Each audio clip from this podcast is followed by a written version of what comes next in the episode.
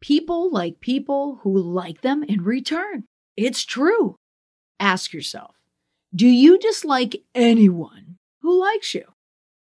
Do you despise anyone who has made a point of telling you they admire you?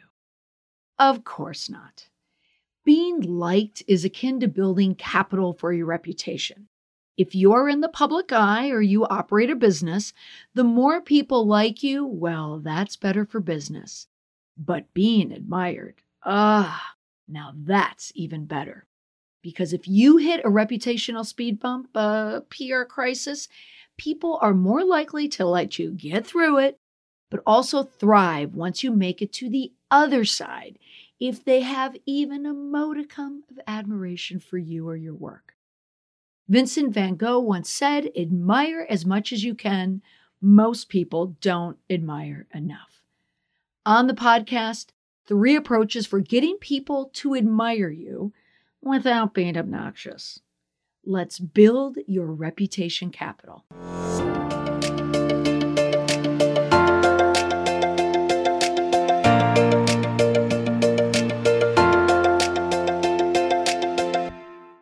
After a few weeks of settling on the more unfavorable side of communications, I wanted to impart uplifting advice to add to your communication toolkit. Admirable aspirations never hurt anyone in our fractured world. Being liked is good, but being admired, well, it's even better. The PR benefits? Let's say you find yourself in a reputational pickle. An admirable person will fare much better than a generally disliked person. On this episode, I'm only sharing three approaches on your quest to admiration. Any more would be haughty. I'll add this list is less U.S. Navy Admiral Bull Halsey of hit hard, hit fast, hit often fame, but more of the Admiral Halsey of the if I had another look and I had a cup of tea and a butter pie fame. Light with a side of pep, but it keeps you humming. Three approaches for being admired.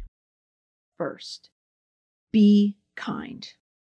Not in the Ellen DeGeneres kind of way of kind, the do as I say, but not as I do type of kindness. Just be kind to your family, friends, employers, employees, your customers, your members, your fans, your voters. You may think that negativity, snarkiness, and having a fight in you goes a long way in today's volatile climate. But I'm here to tell you kindness goes a lot further. Proof? You know the actor John Krasinski from The Office, married to Emily Blunt. He created the feel good web series Some Good News. It was a smash hit when he debuted it during the early weeks of the pandemic. If you remember, he had a virtual prom with Billie Eilish and the Jonas Brothers for students who were not celebrating their prom this spring.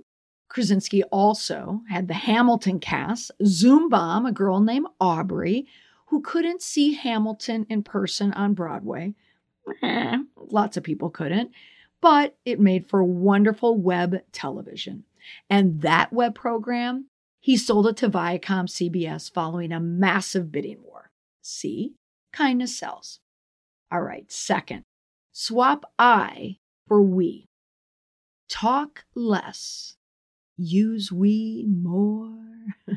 if you use we instead of I, even if I, meaning you, is more accurate, we means team. We means even if you are the leader of the team, people will recognize you are in step with everyone else, that you want to share the wealth. Also, studies have shown that people tend to use the word I more frequently when communicating with people they feel are more powerful than them. The more superior a person is in someone's presence, more likely they'll be intimidated to use the word I. So, want to level the playing field? Monitor your use of I. The people you're speaking with will view you as more powerful, read admirable, without ever knowing why. You didn't even have to tell them. You just showed them by using we. And the third approach don't be a fake. Everyone has something that they have gone through in their life that's admirable. Everyone. So always remember that challenge. what you went through, how you overcame it. Remember who you were and use that experience to form your values of today.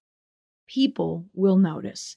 Your reputation starts from your experiences that brought you to where you are right now. Don't fake or force other admirable qualities that aren't admirable. Don't tell people how important you are. If someone writes and asks if you're available for a meeting, and you reply, I have another important presentation with the head of blah, blah, blah. If you have to tell people why they need to admire you, then they won't. People admire people who understand their place and then lower it. People who overcome a challenge, don't mention the challenge, but then rise from it. The people who struggled and survived and thrived and then carried on, those are the people who are more likely to be admired. The takeaway admiration can only be granted from others, not from oneself. If you try, it's fake, and people can smell it a mile away. You're not fooling anyone. And people cancel people who are fake or disingenuous. So, whether the relationship is in a public space or a private one, Admirable people seem to survive and thrive when they hit a reputational speed bump. Fakers get run over. So remember be kind, swap I for we when you can, and build your reputational capital by starting from the beginning. Remember your challenge, remember the struggle that brought you to where you are today. You won't need to tell people to admire you, they just will. Thanks for listening to the Confident Communications podcast this week. Share what you admire in people on Twitter. Follow me at Molly McPherson and let me know what makes you admire someone else. We'll see you here next week. Bye for now.